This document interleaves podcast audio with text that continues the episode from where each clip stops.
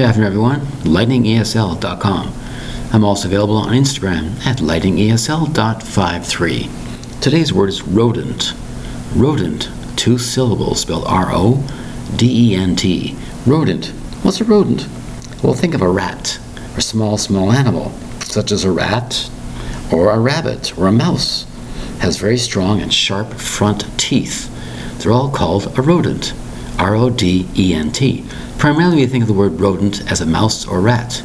We don't think of a rabbit as a rodent, do we? Even though it's much larger than a rat or mouse. But still the same category. Our front teeth are very, very strong and very, very sharp. It's called a rodent, spelled R O D E N T. Two syllables for the word rodent. Thank you very much for your time. Bye bye.